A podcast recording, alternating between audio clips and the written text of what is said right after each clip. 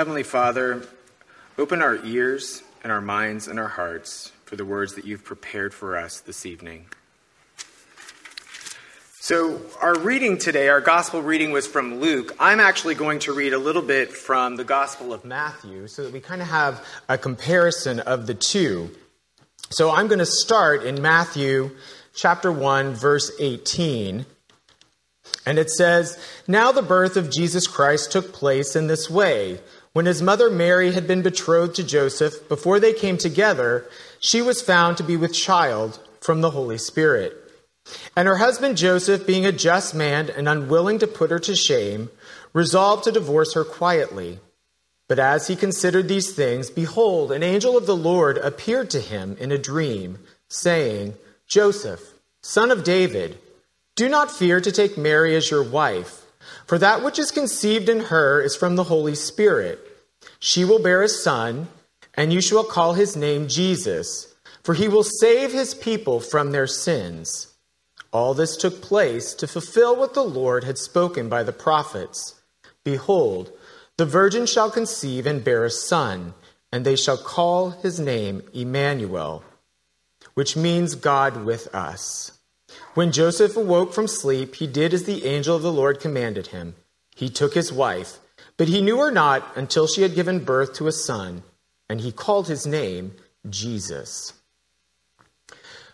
So, this account in Matthew um, is interesting. I, I, spared you the first 17 verses because it is a list of, of genealogy going all the way up to Jesus.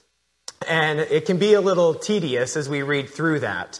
Um, but one of the things that, that struck me as I was reading it is there were a lot of people in there that were kind of outsiders, or outcasts rather. And there's a difference between an outsider and an outcast. Certainly, we all went through middle school. Everybody feels like an outcast in middle school. It's a rough, rough time, rough time in our lives. Maybe that lingered on into high school, feeling like an outsider. Maybe, unfortunately, um, we might feel like an outsider in our families. Um, maybe some friends have made us feel that way. You know, there's only been one instance, I think, in my life that I've truly felt like an outcast. Um, I was on a mission trip to Haiti and had a translator with me. And we were speaking to some people in the town, and none of the men of the town would interact with me. They would not look at me, they would turn their back on me, and they would only speak to my interpreter. And basically, what they were saying to him was, You need to take this man away from us. We want nothing to do with him. With that in mind, I'd like us to look at the Gospel of Matthew.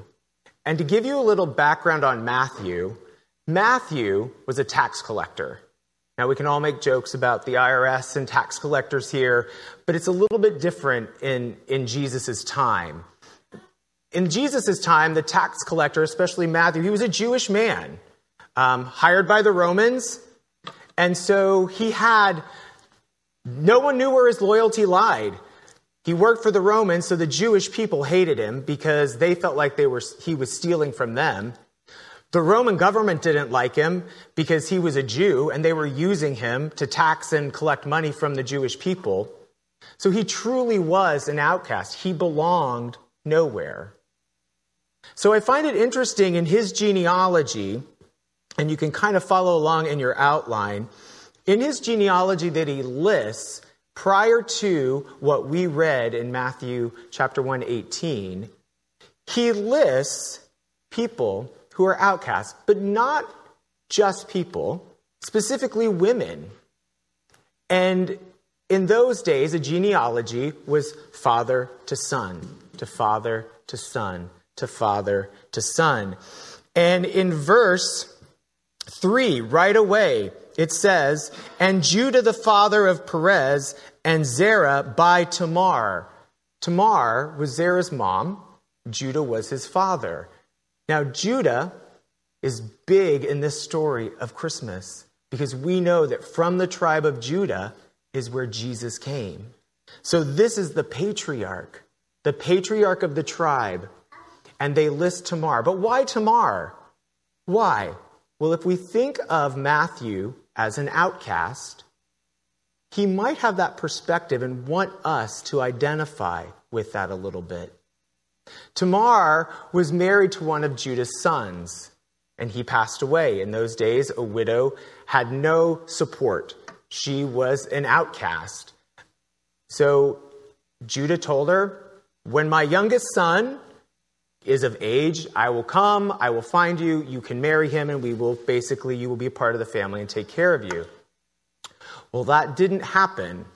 Um, what happened was a tawdry story of deception and deceit and lust. And of that, that starts the lineage of Jesus. We go down further, it talks about Rahab, Solomon, the father of Boaz by Rahab. Story of Rahab. Again, we could say that she was employed by the oldest profession, um, very much an outcast. Yet, when the spies came in to the city, she helped them. And as, as she helped them, her only request was that when those spies came back in with the army of the Israelites, that they would save her and her family. Those Israelites were true to their word, brought her back in, and she belonged then, was brought into, was brought into the Israelite family. And when someone was brought into the Jewish community at that point, they were fully Jewish. They may have been on the outside, but when they were brought in, they were fully Jewish. That was Rahab, an outsider, not necessarily just that, but an outcast, even by her profession. Right after that, we hear about Ruth. Ruth married um, a, a Jewish man. She was taken from the Moabites, again, outside of the Jewish nation, brought in. She was widowed. Her mother in law was widowed. So he had two widows together no sons, no father, no men to take care of them. They went back to Bethlehem, and there she met Boaz. And again, Boaz taking the outcast and bringing her in. And I find this interesting that this is how Matthew starts the story of the Nativity. Because if we look at our culture and we look at all of the images and the songs, even away in the manger, no crying he makes, I doubt it. I doubt it. Um, everything seemed perfect, glowing, beautiful. The halos around everyone's head, the light just shining into the manger. That's not the story. The story is Mary was pregnant and she wasn't married yet. She was betrothed, which was just as close, but they weren't to have relations until they were married. It was just as bad as stepping out on Joseph. And she went, I'm sure, told her parents, told her friends, and they were like, Yeah, Mary, an angel came to you. Yeah. What did she have to go through? She was an outcast.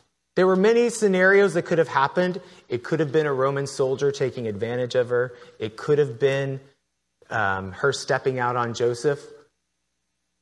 But she knew, she knew that she was chosen to carry the Son of God. Let's look at Joseph. Joseph, Mary comes to him. I'm pregnant. He's like, wow, that's not mine. And so, what does he do? He's going to divorce her quietly. Seems like a very good man. Did not want her to suffer the persecution because she could have been punished by death. But an angel comes to him and tells him, No, Joseph, and that's in our Matthew reading. What Mary is telling you is true. She is carrying the child of the Most High and you will name him Jesus. Now, how would Joseph's friends react to that?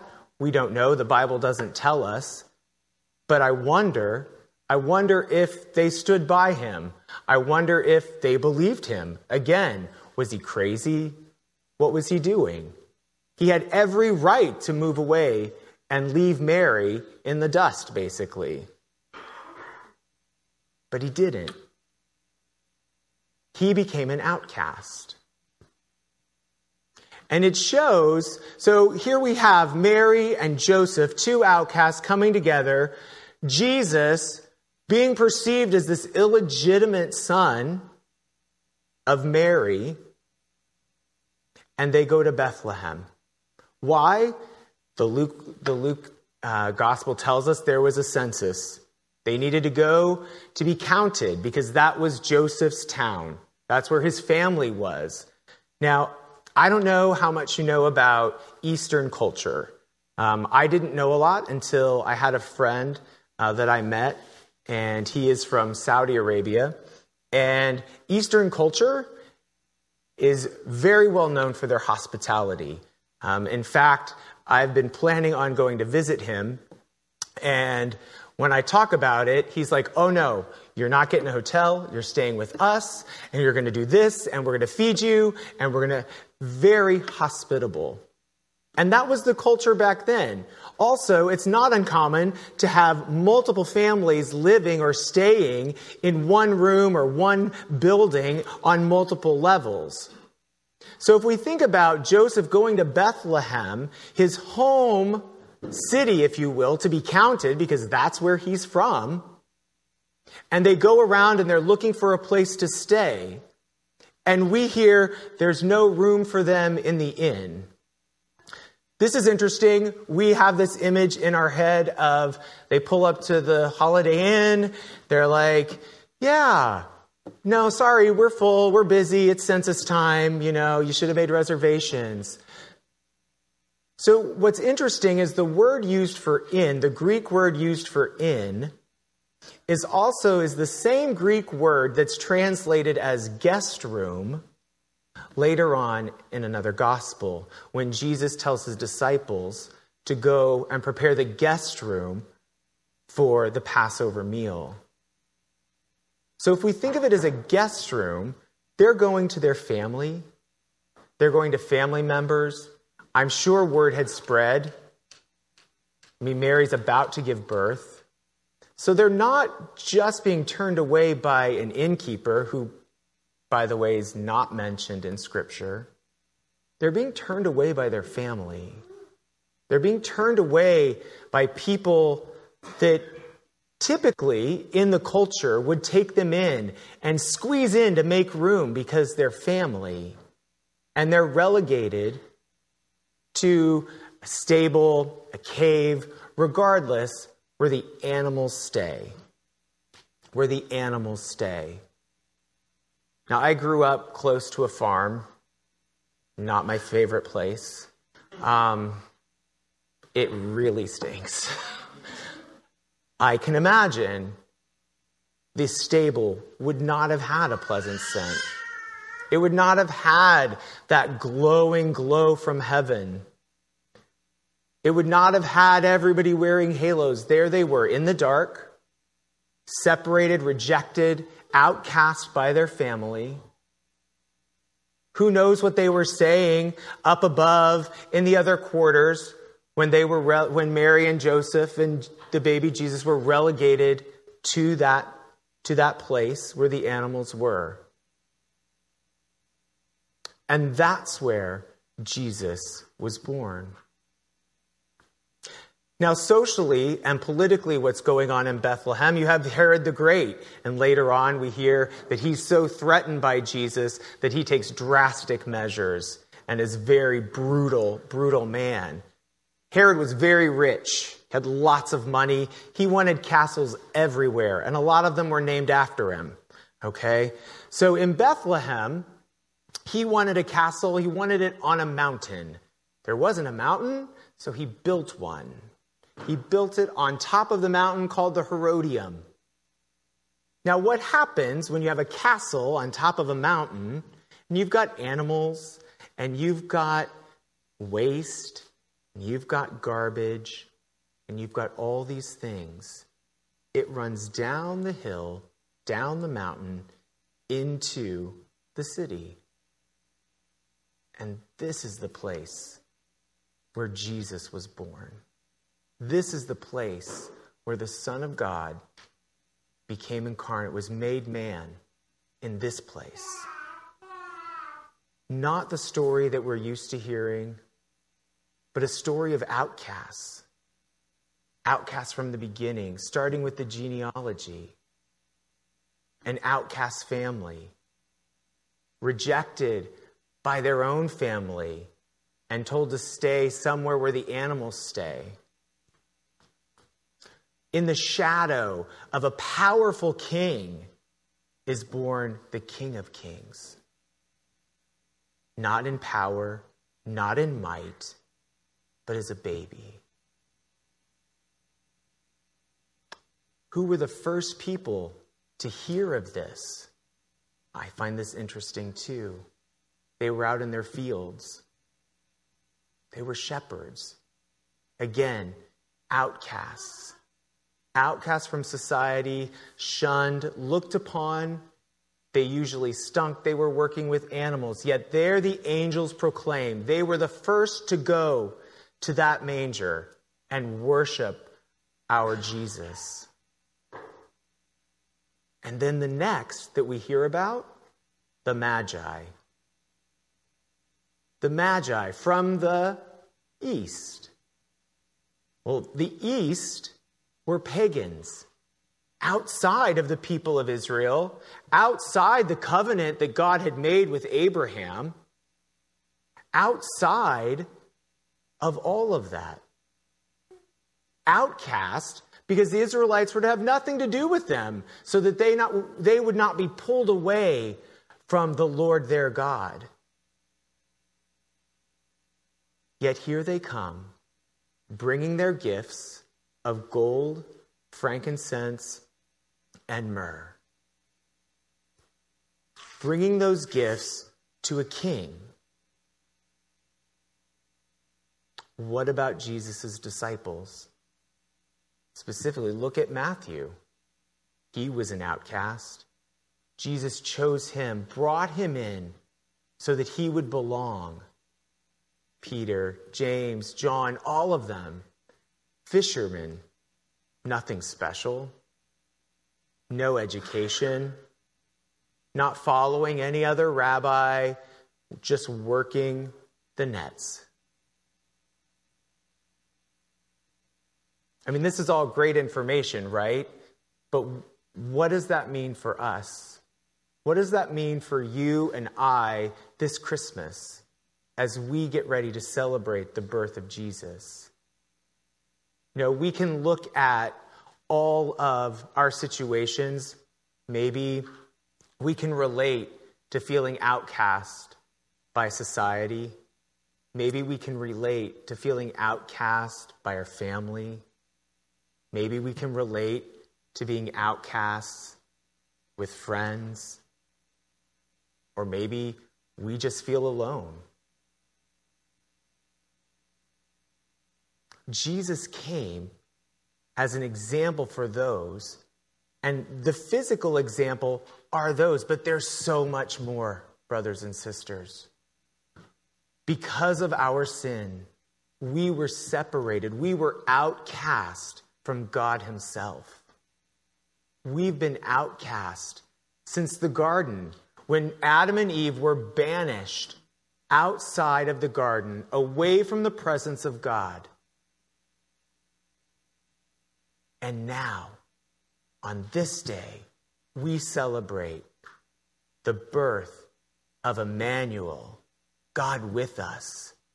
No longer are we outside of the presence of God like Adam and Eve were in that garden. No longer do we have to go through the temple or the priests to be in God's presence.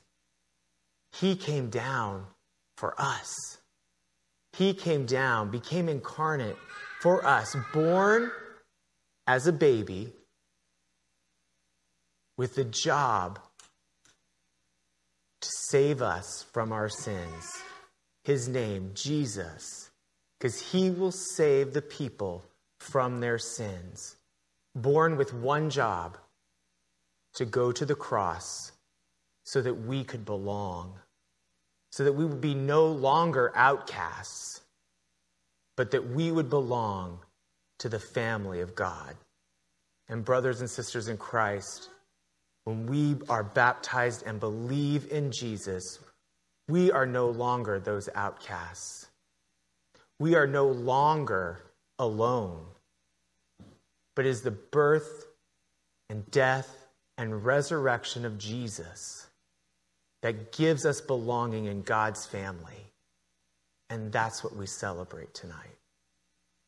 In Jesus' name, amen.